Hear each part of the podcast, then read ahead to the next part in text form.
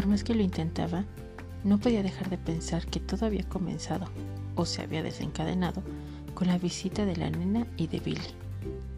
Angelina se había esforzado demasiado en tener la casa impecable y todo correctamente organizado para impresionar bien al cuñado norteamericano y que él tuviera la mejor opinión de la familia de su mujer y de su casa.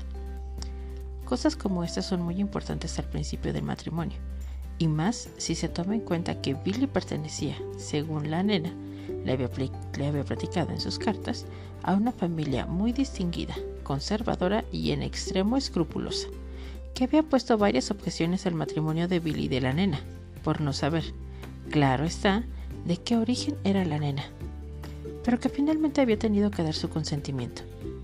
Ni Angelina ni su tía pudieron asistir a la boda por encontrarse a la señora muy delicada de salud en esos días, y ella no se había hecho el ánimo de dejarla enferma y sola. La nena se había casado a fines del año anterior y siempre mencionaba en sus cartas lo feliz que era, la suerte que había tenido de casarse con Billy y lo orgullosa que estaba de su familia política, tan refinada y distinguida. Cuando anunció la nena que vendría Billy y ella para las vacaciones del verano, tan solo con un mes de anticipación, Angelina ya no tuvo paz se dedicó en cuerpo y alma al arreglo y limpieza de aquella vieja casa porfiriana que, a decir verdad, estaba muy descuidada, porque su tía hacía tiempo que ya no podía o no quería hacer nada. Julia, la nana, vieja también, solo se dedicaba a la cocina y a atender los caprichos de la señora. Y Angelina, que trabajaba hasta las 5 o 6 de la tarde, solamente disponía de unas horas para hacer mil cosas y entretener un poco a su tía, quien siempre se estaba lamentando de su triste vida de mujer enferma y sola. Comenzó bajando de los estantes todos los libros de la biblioteca y sacudiéndolos uno por uno. Quitó las cortinas de todas las habitaciones y las lavó y planchó ella misma, por temor de que si las enviaba a la lavandería, a lo mejor las maltrataban o rompían, puesto que ya eran algo viejas y había que tratarlas con mucho cuidado. Enceró e ilustró todos los pisos así como los muebles de madera. Tuvo que almidonar manteles y colchas, limpiar y pulir la plata, desempolvar los marcos de los cuadros, los muebles y las alfombras. Alistó la vajilla, lavó los marcos de los cuadros, los muebles y las alfombras. Revisó tantos y tantos pequeños detalles que no se detuvo descuidar si uno quería quedar bien y producir una buena impresión. Cuando Billy y la nena llegaron, la casa estaba reluciente y Angelina se sentía contenta y satisfecha. A la nena le había sentado el matrimonio, no cabía duda. Se veía tranquila y reposada. También su manera de vestir había cambiado. Usaba ropa sencilla de corte clásico y de colores neutros o tonos suaves. Se maquillaba con mucha discreción y había olvidado por completo las pestañas postizas, las pelucas y los trajes extravagantes que antes usaba. Consultaba a Billy para todo y no lo molestaba en nada. Qué gusto daba ver a la nena convertida en una verdadera señora. Esto lo comentaron muchas veces Angelina y su tía, quien no podía creer que esa recién casada tan discreta y moderada fuera aquella muchacha tan llamativa y exagerada que un día se fue a trabajar a los Estados Unidos. No cabe duda de que Billy sí ha sabido manejar a la nena, decía la tía a cada momento. Pero, ¿Te fijas con qué tacto se comporta la nena? ¿Quién lo hubiera creído? Yo no me esperaba este cambio tan radical. Si los preparativos para la visita fueron agotadores, los días en que estuvieron Billy y la nena resultaron exhaustivos. Billy era todo un caballero, sumamente educado, muy fino y en extremo metódico. Acostumbraba desayunar a las 8 de la mañana, comer a la 1 en punto y cenar entre 7 y media y 8 de la noche. Para que ese horario pudiera llevarse a cabo sin ningún tropiezo, la pobre Angelina tenía que levantarse a las 6 de la mañana y dejar preparada la comida antes de irse a su trabajo, porque la vieja Julia muy claro había dicho que ella no se comprometía a darles de comer a esa hora, y cuando decía una cosa, así era. A la salida del trabajo, Angelina corría al supermercado a hacer las compras para el día siguiente, y luego, a toda prisa, se ponía a preparar la cena.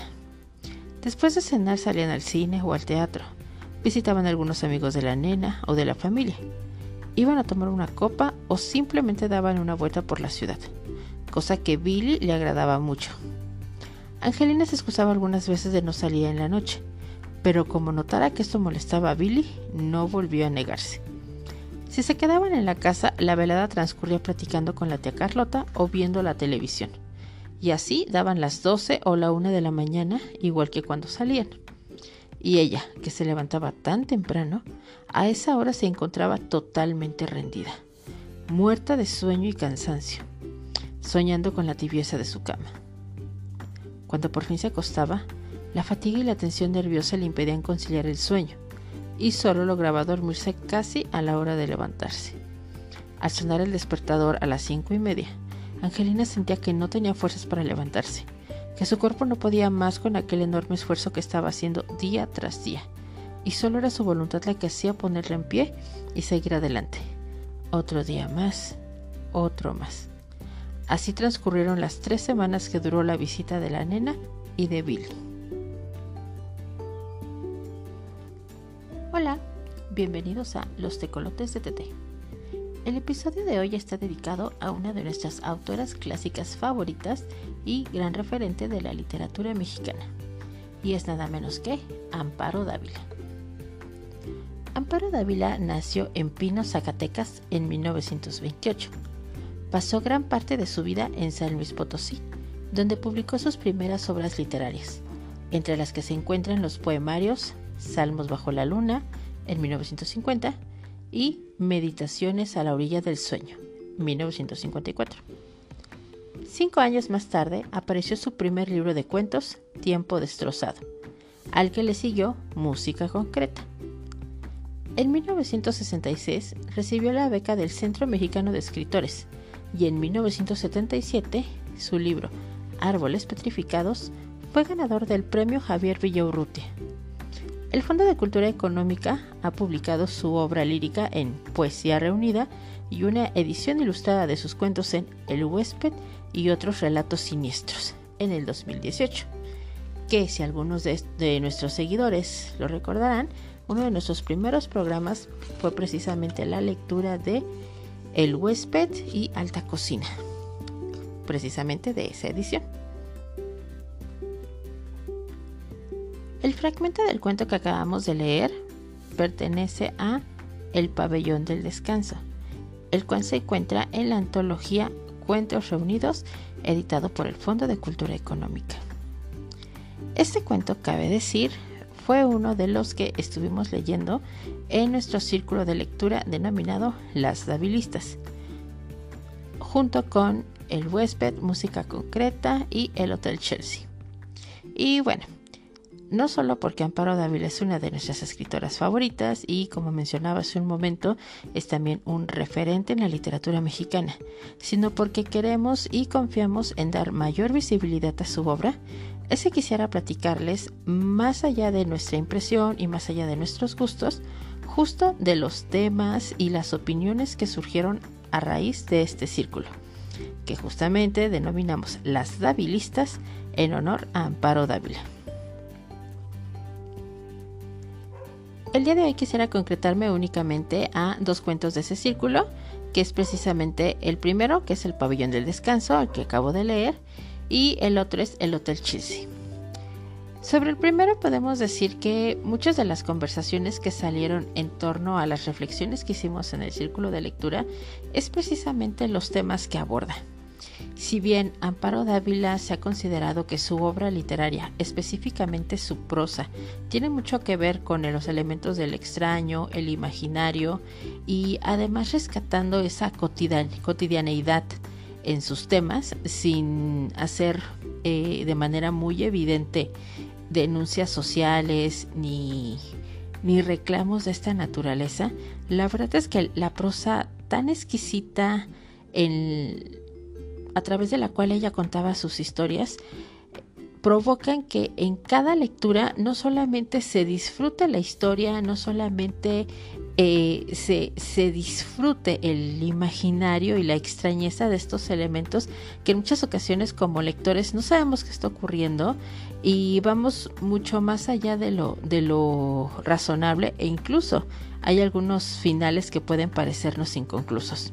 Pero descubrimos también en este maravilloso círculo y justo al lado de nuestros lectores que algunos de aquellos temas que parecieran, más bien, que existen algunos temas que parecieran muy evidentes y otros que resultaron un poco más escondidos, pero que después de algunas lecturas y relecturas y después de comentarlo esto con otras personas, podemos nosotros ir vislumbrando cómo la riqueza en las historias de Amparo Dávila no son solamente en la, sintaxis de sus historias, sino propiamente en lo que muestra, en lo que nos cuenta y hasta en lo que no nos cuenta.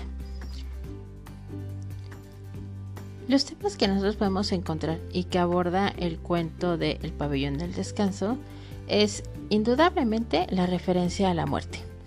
La muerte es un tema que vamos a encontrar de manera recurrente en las historias de Amparo Dávila, ya sea como el eje central de la historia o bien como una de las circunstancias eh, que, bajo las que se desarrolla la historia. Puede no ser el principal motor o el principal elemento de la historia. Sin embargo, de algún modo, la muerte siempre va a estar presente, ya sea de manera protagónica o únicamente de manera circunstancial.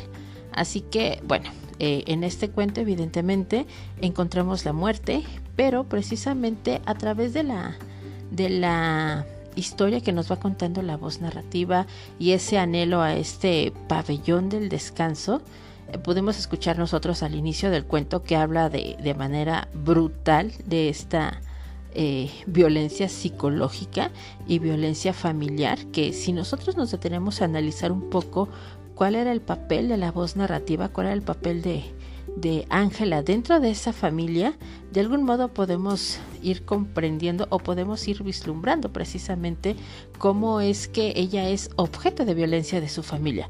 Tal vez en primera instancia y en una lectura incluso superficial, eso no pudiera parecer evidente, pero después de ciertas relecturas y nosotros, si nosotros damos vamos analizando la historia de forma un poco más meticulosa, podremos ver que efectivamente es un tema abordado en la misma historia y que eh, curiosamente o magistralmente pareciera estar oculta ahí. No olvidemos el contexto histórico durante el cual escribe Amparo Dávila y bueno, de algún modo todavía existían muchas restricciones mm, y limitaciones no solo a la escritura de la mujer, sino a las actividades de las mujeres en general.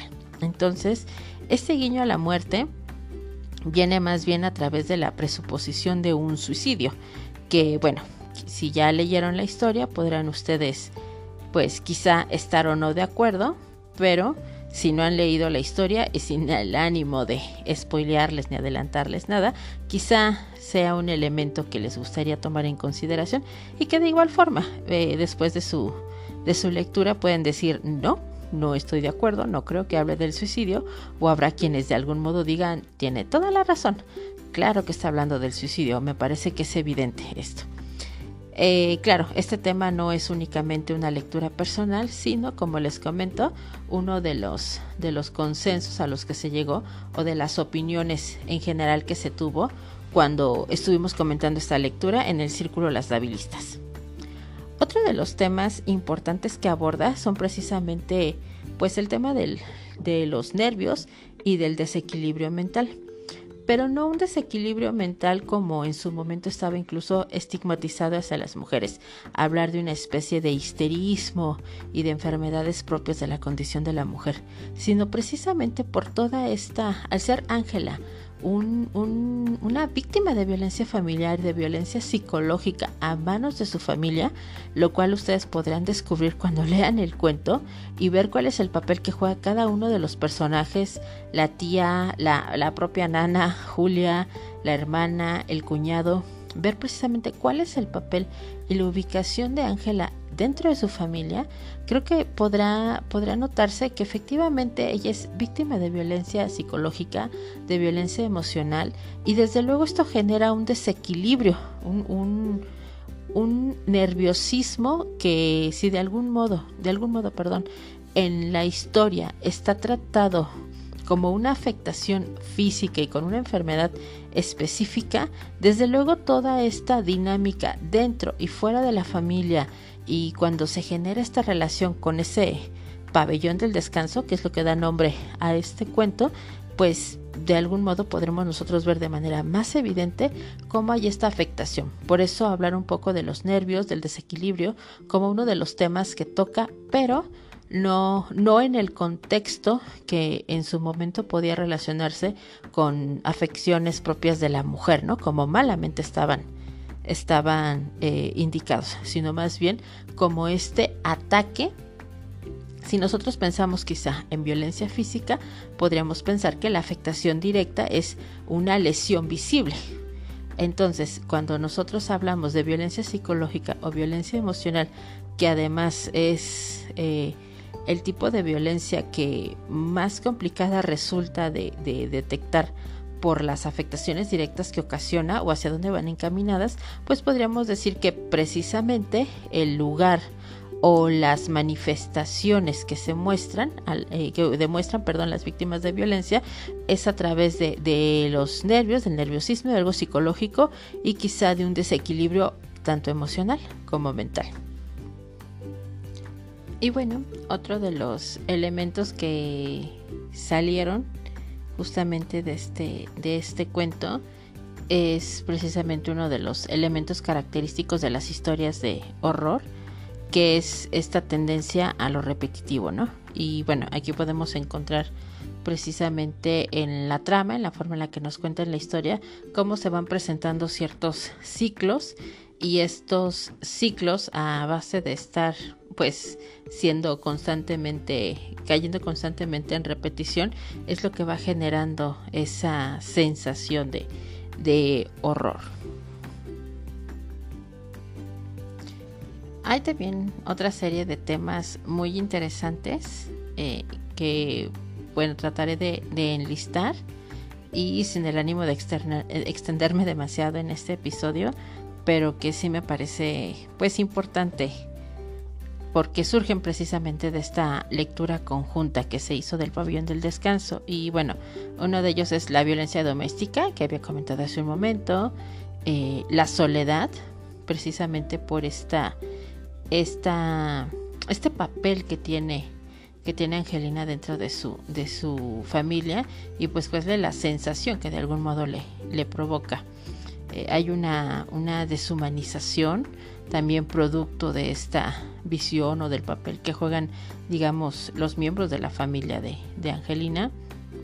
Desde luego nos pareció que eh, si hay un, guiño al tema de la depresión, como también abordaba hace un momento cuando hablaba de los nervios y, el desequilibrio, pues bueno, como, como resultado de esta violencia emocional y psicológica de la cual es víctima Angelina, pues de algún modo parte de no solo de la, de la afectación física, a la que hacen referencia en el cuento, sino pues de algún modo se puede ir viendo estos, estos comportamientos depresivos, ¿no? Sobre todo por la relación que ella relaciona, eh, perdón, por la relación que ella inicia con otra vez este pabellón del descanso, ¿no? Que además termina como que personificándolo, es decir, eh, es, es, a final es un objeto, es un espacio vacío, pero ella de algún modo crea un vínculo de tal forma que pues pareciera que está personificándolo, que está dándole vida y, es un espacio que se convierte sumamente en algo sumamente importante para ella. Así que bueno,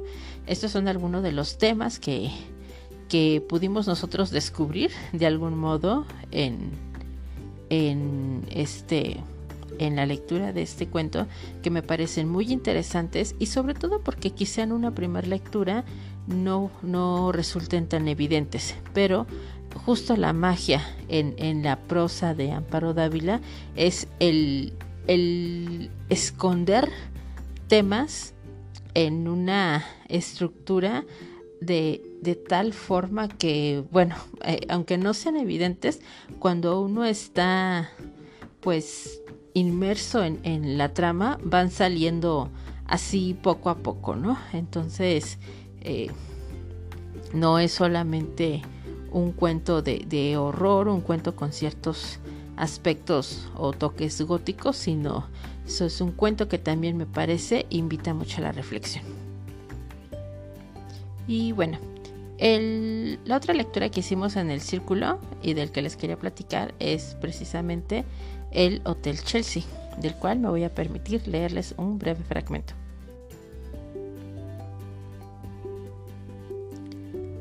Llegué a Nueva York la noche de Halloween. Por sugerencia de mi amiga Erika Froman Smith, Lori Carson me había invitado a dar una lectura de cuentos en el Center for Inter-American Relations. Cuando Erika me preguntó en qué hotel me harían la reservación, no titubeé en decir que en el Hotel Chelsea. Hacía tiempo que yo deseaba conocer ese hotel. Mucho me habían hablado de él y de los personajes notables que ahí habían vivido, como Thomas Wolfe, Dylan Thomas, Brendan Behan. Ahí hospedaron a muchos de los sobrevivientes del Titanic cuando llegaron a Nueva York en otros barcos. Ahí había llegado siempre mi amigo Francisco Sendejas. Un sitio hecho para intelectuales. Algunos han vivido ahí por años y ahí han muerto. Decía. Yo imaginaba un hermoso edificio de finales del siglo pasado o de principios de este, con un ambiente romántico y sugerente para los artistas, propicio para escribir y pintar. La gente deja, indudablemente, vibraciones y algo de su espíritu en los lugares donde habita. El Hotel Chelsea, con tantos artistas como había albergado, debía tener una bella y melancólica atmósfera. En todo esto pensaba cuando iba en el taxi que me llevaba del aeropuerto de Manhattan, donde estaba el hotel. Por todos lados había movimiento, gente disfrazada que iba y venía por las calles. Música, ruido, alegría, grupos de niños con calabazas iluminadas pidiendo en las casas o en las calles su Halloween. Pero en Manhattan se veía más gente y más movimiento. Apenas podían pasar los automóviles en algunas calles. En la calle 23 Oeste, la calle misma era una fiesta popular de disfraces, con gente que corría, bailaba, cantaba, gritaba. Allá está el hotel, dijo el chofer. No sé si podremos llegar hasta ahí. Y me señaló un edificio sobrio de cantera, de varios pisos y hermosos balcones de fierro. Le supliqué que hiciera todo lo posible por llegar hasta la puerta del hotel. Las multitudes me han atemorizado siempre, más aún en plena noche un mundo de disfraces grotescos. A vuelta de rueda llegó el taxi hasta el hotel. El chofer llevó mi equipaje hasta la puerta. Se asomó al lobby y gritó algo. Seguramente que venían a recogerlo. Después se marchó. Esperé al bellboy, pero nunca llegó este, sino un hombre corpulento en mangas de camisa, con aspecto más de forajido o de cargador de muelle que de botones. Sin saludar, cogió mis maletas y se metió al hotel.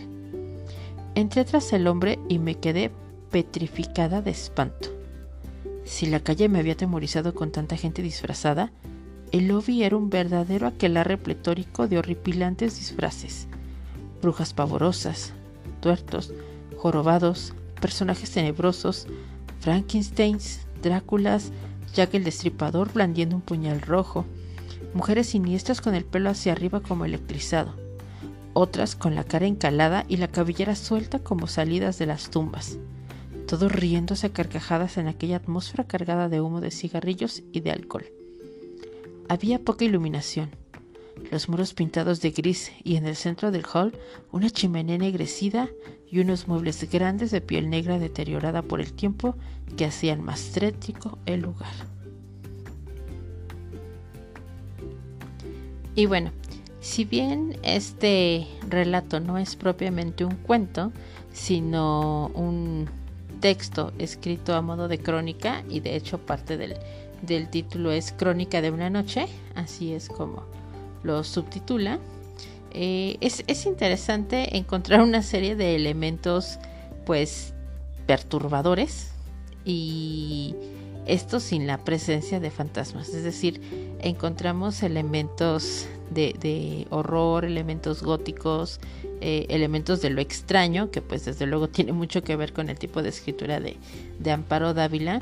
Y lo que nos llamaba mucho la atención en, en el círculo fue precisamente el cómo alguna de las escenas que está contando justo al narrar todo lo que ella experimenta en, la noche que pasa en el hotel, eh, pues es, es de algún modo como para generar cierto, cierto eh, terror, cierto pánico, e incluso termina como que somatizando esas, esa experiencia y en donde volvemos otra vez al tema de sin la presencia, sin necesidad de la presencia de algo sobrenatural o de fantasmas, de cualquier forma se genera esa atmósfera horrorífica y quizá de pronto se nos pueda dar eh, un poco de miedo tanto al lector como pues a la voz narrativa, porque al final del día son eventos perfectamente terrenales, por ponerlo en esos términos, y el que eso pueda generar ese ambiente de, miedo, ese ambiente, ambiente de, angustia,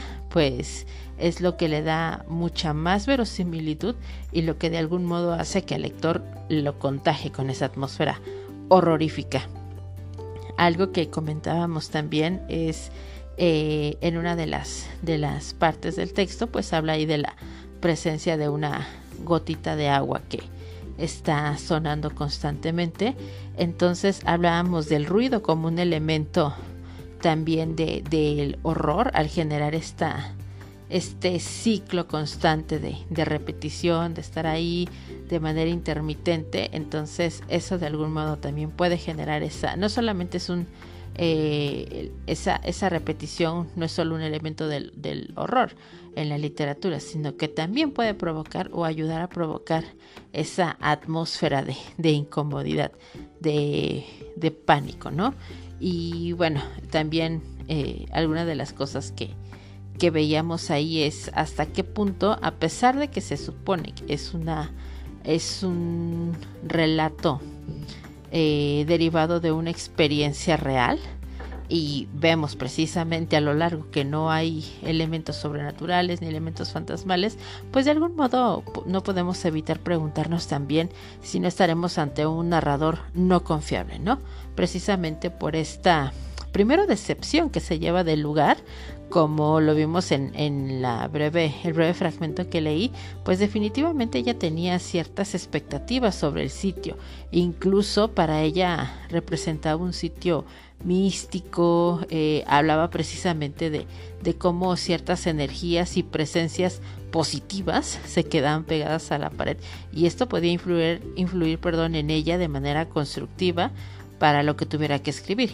Y para empezar, desde que llega a la calle donde está ubicado el hotel y después ingresar al hotel, hay una gran, gran decepción, no solo por no ser lo que ella esperaba, sino por este tema, para empezar de encontrarse con demasiada gente cuando ella no soporta estar con tanta gente y ver de pronto cómo está este descuido, este hastío y pues de místico y de mágico no tiene nada este hotel. O sea, al final del día se le ve el paso de los años de manera sumamente descuidada, de manera grotesca. Entonces, de algún modo es toda esta, primero toda esta sensación de decepción y pues desde luego ya hay cierto, cierto prejuicio hacia, hacia el hotel, hacia el lugar Así que desde luego cuando ya viene este rechazo inmediato, pues ya no, no, a final del día no importa que quizá sí había un servicio pues más o menos decente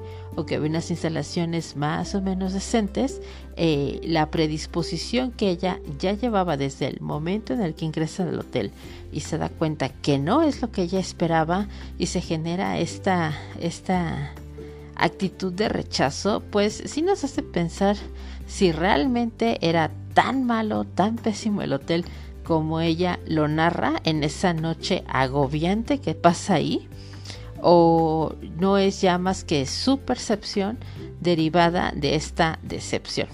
Pero, en fin, a final del día, una vez más, Amparo Dávila lo consigue sin necesidad de generar elementos sobrenaturales con una crónica muy simple, muy bien detallada, logra también atrapar al lector y contagiarlo con estos elementos de horror, con estos elementos de, pánico y también de generar ciertos resquemores, no ante lo sobrenatural, no ante lo inexplicable, no ante la presencia de fantasmas, sino cosas que pueden pasar perfectamente lógicas que pueden ocurrir incluso en nuestra casa, como es ese sonidito constante de un goteo.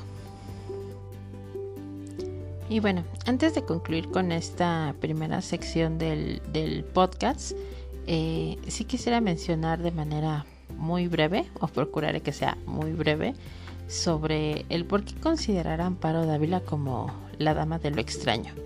Y bueno, creo que a quienes tengan la oportunidad de conocer su obra o a quienes de algún modo estén incursionando apenas con ella, sobre todo su obra narrativa, eh, y justamente con estos los fragmentos de los cuentos que habíamos contado, que perdón, que acabamos de platicar.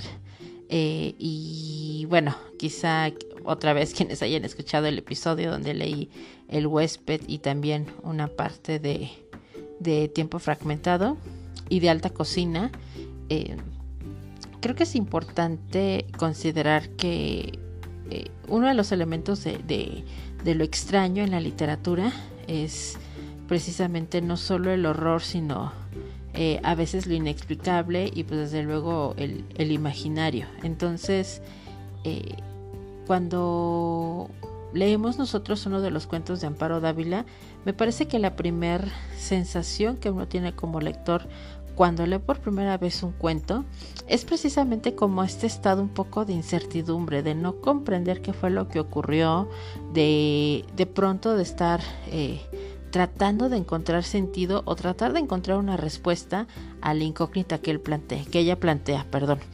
Eh, pienso concretamente en, dos cuentos, uno de ellos otra vez el huésped, que me parece que es el cuento más popular, en donde al final no sabemos realmente qué es el huésped, ¿no?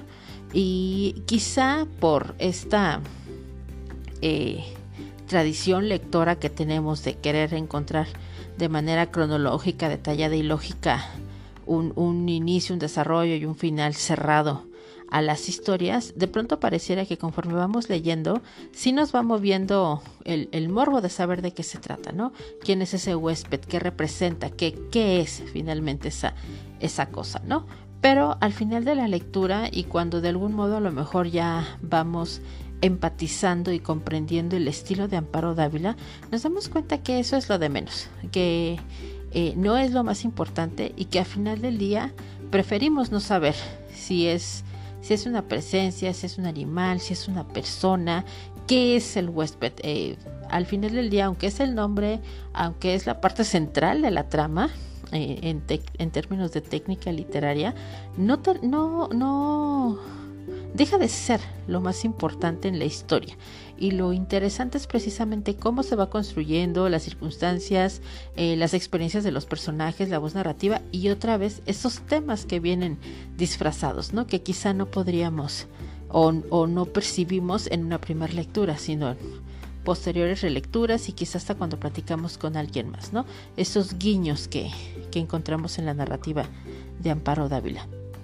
Y otro de los cuentos que también eh, me parece presenta esta parte interesante sobre, sobre lo extraño, sobre lo inexplicable, es el cuento Moisés y Gaspar, donde esos dos personajes también son parte central de la historia, pero también nos queda la duda de qué son Moisés y Gaspar. Es decir, son, son, bueno, son animales, son personas, son seres, o sea, ¿qué son? Simplemente vamos viendo cómo trastoca la vida del, personaje principal y cómo se va haciendo una relación también simbiótica. Entonces, y aunque sí, cuando comenzamos a leer quizá querramos entender qué clase de seres son, al final otra vez nos quedamos con esa, eh, quizás sí, eh, un poco con ese saborcito de decir, pero ¿qué eran? O sea, nunca me dijeron, nunca hay una, una descripción lo suficientemente clara para que yo pueda decir, ah, sí, eran personas, no eran personas, eran animales, qué clase de animales, etcétera.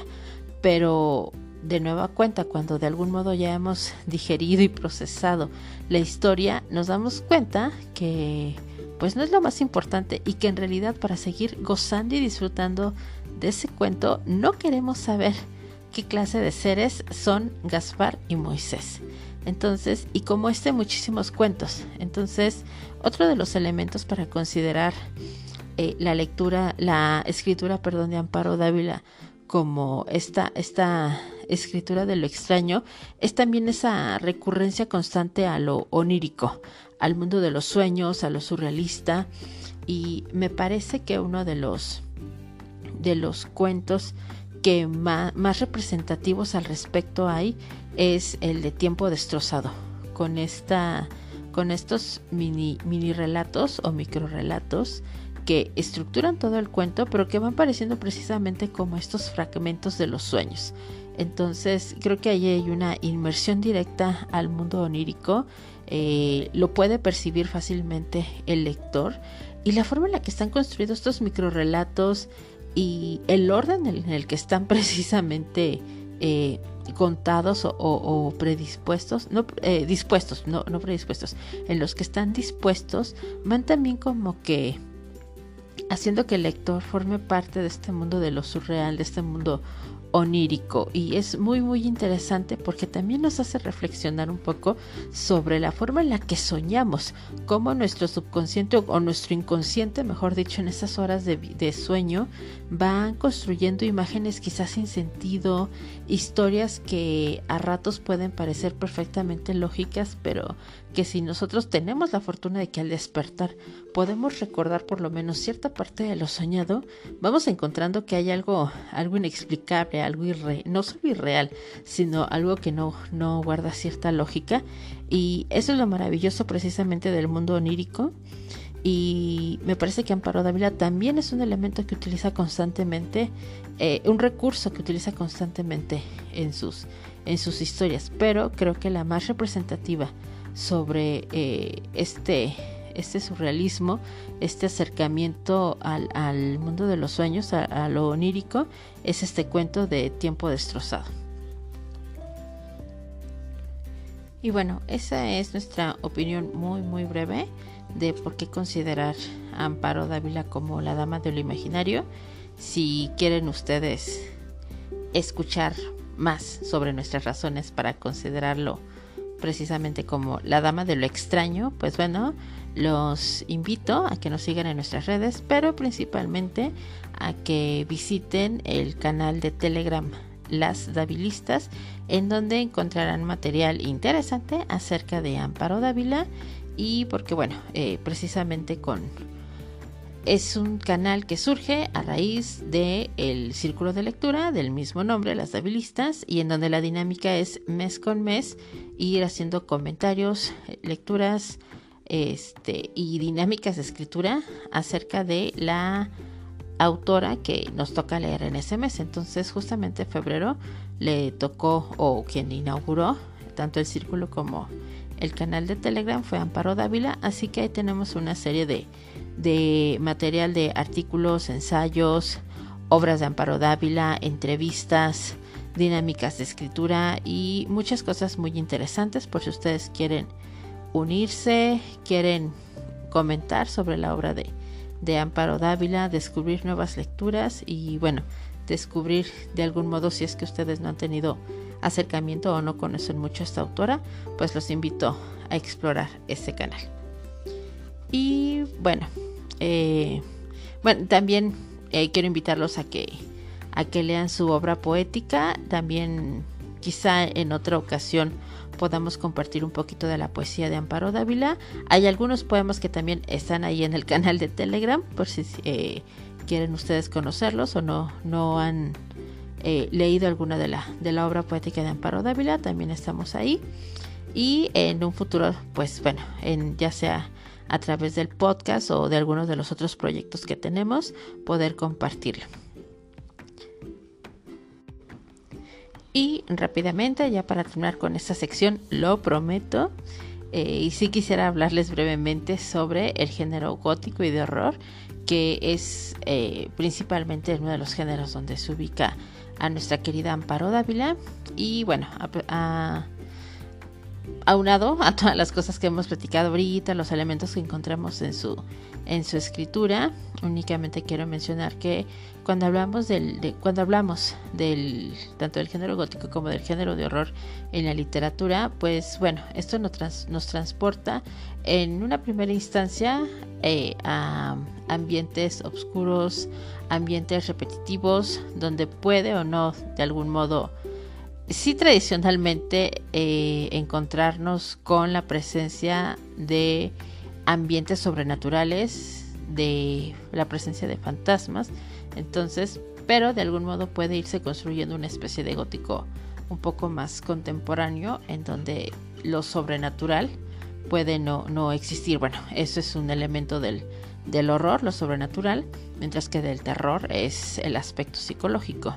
Y otro de los elementos que también comentábamos, sobre todo ahorita que platicábamos del, del Hotel Chelsea, del texto sobre este hotel, es pues los elementos no solamente oscuros, sino también repetitivos, eh, que van generando como que esta sensación de, de ciclicidad, de no poder salir de un espacio o de una situación o incluso algo que nos esté generando esta, esta constante repetición.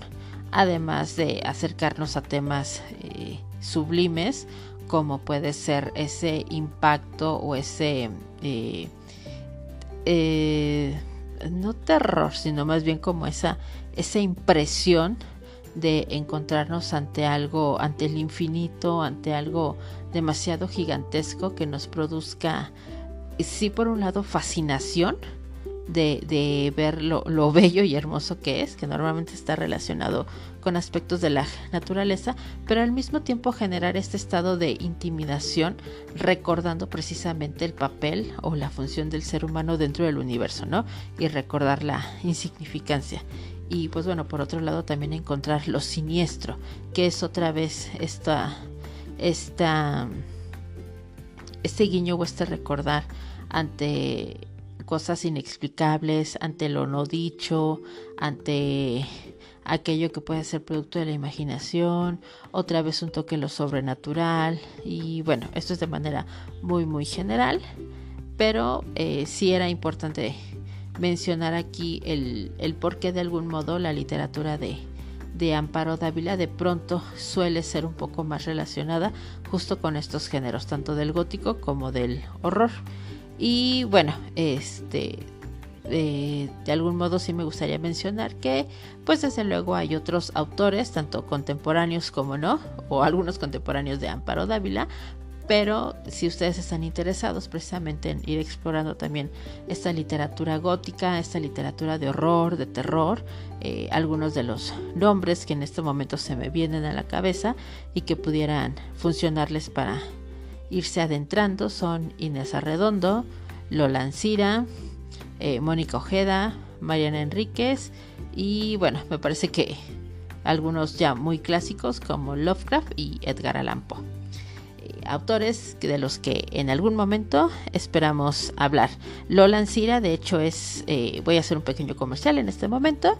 Hay otro círculo de lectura que se llama Aquelarre Lector. Y pues bueno, Lola Ancira es precisamente una de las autoras que estaremos leyendo en ese Aquelarre.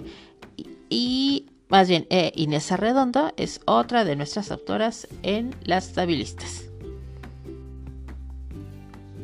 Y bueno, Ahora sí, por fin, damos paso a nuestra siguiente sección, TT y sus libros. Únicamente para recordarles que seguimos en la lectura de la antología Maldita de Raquel Hoyos Guzmán. Y el cuento al que daremos lectura el día de hoy es Legado. Esperemos que sea de su agrado. Legado. Rosaura Morales, mi abuela materna, Murió el 11 de mayo a las 3.30 de la madrugada, cuando habría cumplido 99 años, el mismo día de su nacimiento. Nos avisaron pasadas las 10 de la mañana. Yo estaba en la universidad y mi madre llevaba un par de horas atendiendo su negocio, una pequeña tienda naturista que iba cobrando fama en las colonias aledañas, porque sus productos eran muy efectivos. A las personas les agradaba no tener que recurrir a medicamentos químicos para enfermedades sencillas como un resfriado o dolor de estómago. Sus jabones y champús también eran muy populares.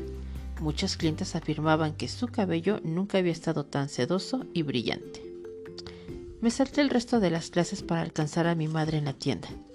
Cuando llegué, intentaba bajar la cortina del local. Sus manos temblorosas se lo dificultaban. Me acerqué a ella. Nos abrazamos por un largo rato. ¿La soñaste también? me preguntó mamá.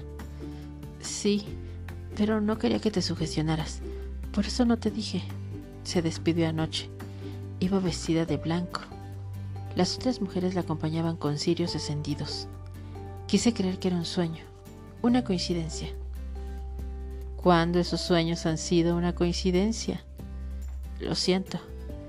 Pero bueno, ya no importa. Tampoco te conté que igual se despidió de mí. Pero vámonos. Tenemos que llegar y sacar las cosas sin que nadie nos vea. ¿No nos quedaremos al funeral? Aún no sé. Depende de cómo se pongan las cosas con tus tíos. Quiero verla por última vez. Sabes que la abuela ya no está ahí. Es solo un cuerpo. Le haremos un ritual apropiado en el campo, con las demás. Ellas ya lo saben. ¿Ya les avisaste? No fue necesario. Rosaura les avisó. A mediodía ya íbamos en carretera. El pueblo de mi abuela quedaba a dos horas aproximadamente. Mi madre conducía a prisa. Yo sabía que pensaba en el baúl, en su contenido. Aunque ella era la única que tenía la llave del candado que lo resguardaba, en la familia se había creado la leyenda de que la abuela guardaba dinero y monedas de oro que por años había acumulado, gracias a la venta de sus productos artesanales y a los servicios como curandera. Mamá, debes calmarte. Te ves muy pálida. Si pierdes el control no tendremos la fuerza para pelear por nuestro legado. ¿Pelear? ¿Quién crees que va a querer quedarse con recipientes viejos, con las hierbas y los recetarios? Pero conoces la ambición de tu tío Alberto. Si llega primero, irá directo al baúl. No quiero ni pensar en su reacción cuando no encuentre dinero. Si alguien llegaba antes y saqueaba el baúl, descubrirían su contenido, nuestra herencia, el futuro del negocio. Quizá hasta nuestras vidas estaban en juego. El pueblo no entendería nuestras costumbres ni todo el agradecimiento que tuvieran por Rosaura sería más fuerte. Ella lo sabía. Lo escribió en los diarios que guardó en el baúl. Escribió sobre aquel día en que le escupieron en la cara, le lanzaron piedras y por poco la queman viva. Describió el asco en los rostros de los pobladores de su terruño, esos malagradecidos a los que tanto ayudó. Después de eso, inició una nueva vida en Santa Inés, una más discreta y prudente y allí se quedó hasta sus 99 años. Nuestra sangre, me decía siempre, es una bendición. No te avergüences nunca de ella. Sumida en el asiento del copiloto, recordé mi primer ritual de la luna roja. Esa maravillosa noche de cantos y danza, con mi cuerpo fluyendo con los cielos de la luna. Pensaba en las sabias mujeres de los otros pueblos que se reunían, las que siempre me cobijaron. Desde mi primera menstruación, me enseñaron el poder de mi cuerpo, de mi sangre, de sus tantos beneficios curativos. Después de cada ceremonia, regresábamos a casa con pequeños frascos para elaborar los tónicos, píldoras, jarabes y productos de belleza que vendía mi madre y que jamás le han fallado a nadie. Todas las anotaciones y recetas originales las guardaba la abuela. En algún momento serán tuyas, me decía, pero también repetía que me faltaba mucho por aprender. Cuando llegamos a casa de la abuela, incluso antes de abrir el viejo zaguán y cruzar el patio, percibimos un aroma que para cualquier persona hubiera pasado desapercibido. Aquel olor de hierbas conocidas, pero, sobre todo, de la sangre. Una sensación parecida a una descarga eléctrica me atravesó el pecho. El cuerpo se me llenó de ira. Mi madre y yo nos miramos sin decir palabra. Ambas sabíamos que debíamos entrar por lo que nos pertenecía se lo debíamos a Rosaura. Aunque no parecía haber gente cerca, del zaguán colgaba ya un moño negro. Afuera estaba estacionada una camioneta que conocíamos bien. Entramos decididas y serenas. Subimos las escaleras hasta la recámara principal. Escuchamos pasos, en un ir y venir pesado. El corazón me latía a prisa. Mi madre levantó la cara y subió erguida. Llegamos a la planta alta. Desde el marco de la puerta vimos al fondo de la habitación de la abuela el rostro fúrico de mi tío Alberto. Lanzaba todo lo que encontraba a su paso. Miramos con calma el interior. El baúl estaba abierto. El candado roto permanecía a un lado. En el piso yacían frascos quebrados aún chorreando su contenido, entre papeles, libros y los diarios hechos pedazos. Alberto apretaba en las manos una hoja, en la que alcancé a distinguir qué dibujo era. Vino a mi mente la imagen de una mujer desnuda, en cunclillas, con los muslos teñidos de rojo y una vasija entre sus piernas. Arrugó el dibujo y lo lanzó con furia a nuestros pies. Seguíamos en el rellano de la puerta sin atravesar aquel desastre. Nuestra madre acaba de morir y mira cómo te comportas. Cállate, maldita hechicera, gritó fuera de sí. Alberto, estás ebrio. Tranquilízate y regresas después. Le brillaban los ojos con furia. Babeaba y gruñía como un animal enfurecido. Empezó a caminar tan valiente hacia nosotras. Son unas perras. Malditas brujas. ¿Qué demonios es esto? Le dijo a mi madre señalando los objetos en el suelo. Los vidrios crujían ante su gran peso. Se movía lento, escupiendo todos los improperios que podía. Vimos en sus ojos la muerte. En su frente se dibujaba aquel símbolo que de condena. Rosario y las demás mujeres de nuestra comunidad nos habían preparado para momentos como este. Nuestra sabiduría ancestral nos ha puesto desde siempre a merced del peligro, de la incomprensión, de hombres como Alberto. Ni siquiera yo advertí el movimiento rápido de mi madre cuando jaró la alfombra. Resuelta y ágil, dio un tirón del tapete que hizo caer de boca al pesado sujeto que ansiaba lastimarnos.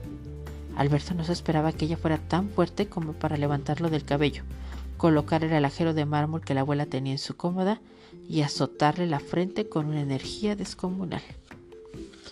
Nos apresuramos a meter las hojas en una bolsa negra. Ya en casa veríamos qué partes de los diarios y los libros podíamos recuperar. Limpiamos la sangre fresca de la alfombra, los vidrios y los líquidos de los frascos derramados. En poco tiempo habíamos dejado la habitación impecable, antes de que llegaran las demás familiares. Esa noche tuvimos un funeral doble. A nadie le extrañaba que el alcohólico de Alberto muriera al caer del balcón de la habitación de su madre. Incluso algunos decían que se había suicidado. En la madrugada nos reunimos con las mujeres que tanto amaron a Rosaura. La honramos como se merecía. Más tarde, mamá y yo regresamos a casa con los restos de nuestro legado en la cajuela. Esperamos que hayan disfrutado de este cuento y únicamente recordarles que lo pueden ustedes leer junto con otros cuentos en la antología Maldita de Raquel Hoyos Guzmán. Y bueno, pasando a nuestra sección que quieren leer los tecolotitos, les diremos que la lectura que quieren hacer es toda la saga de Terramar de Úrsula K. Aunque Úrsula K. está normalmente relacionado con la ciencia ficción, estas crónicas se desarrollan en el género de la fantasía y construye precisamente un mundo fantástico. Hay toda una saga y bueno, estamos muy interesados en completarla ya que hemos leído algunos pequeños fragmentos relacionados con esta historia de fantasía como es eh, Los que se van de Ornelas y recientemente leímos Un mago de Terramar donde hay una construcción fantástica sobre el pues no solamente el mundo, sino también los personajes, dándoles características muy específicas y muy interesantes, además de una propuesta relacionada con el uso de los nombres que no habíamos visto en otra literatura o en otras historias y nos resulta bastante simbólico. Así que, pues bueno, eso es lo que queremos leer o lo que quieren leer los tecolotitos, completar la saga de Terramar. Y antes de irnos, queremos recordarles las redes donde nos pueden encontrar. En Instagram pueden encontrarnos como La Bruja y sus libros y también como tecolotes-tt. Recordándoles que tenemos ahí, bueno, en el caso de La Bruja y sus libros, tenemos charlas o entrevistas con diferentes escritoras, con promotoras de proyectos culturales y de escritura, y donde también hacemos lecturas en voz alta. Por cierto, eh, seguramente antes de que salga publicado este podcast ya habremos regresado a la sección de la brujale.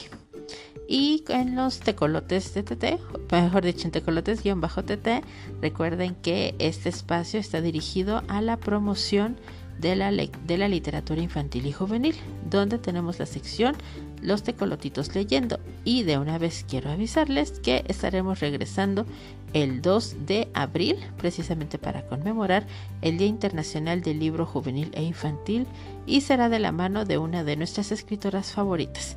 Además, eh, tenemos planeada ahí una dinámica de lectura para poder regalar unas cajitas literarias. Así que estén pendientes en nuestros espacios. También en Twitter pueden encontrarnos como Bruja Leyendo.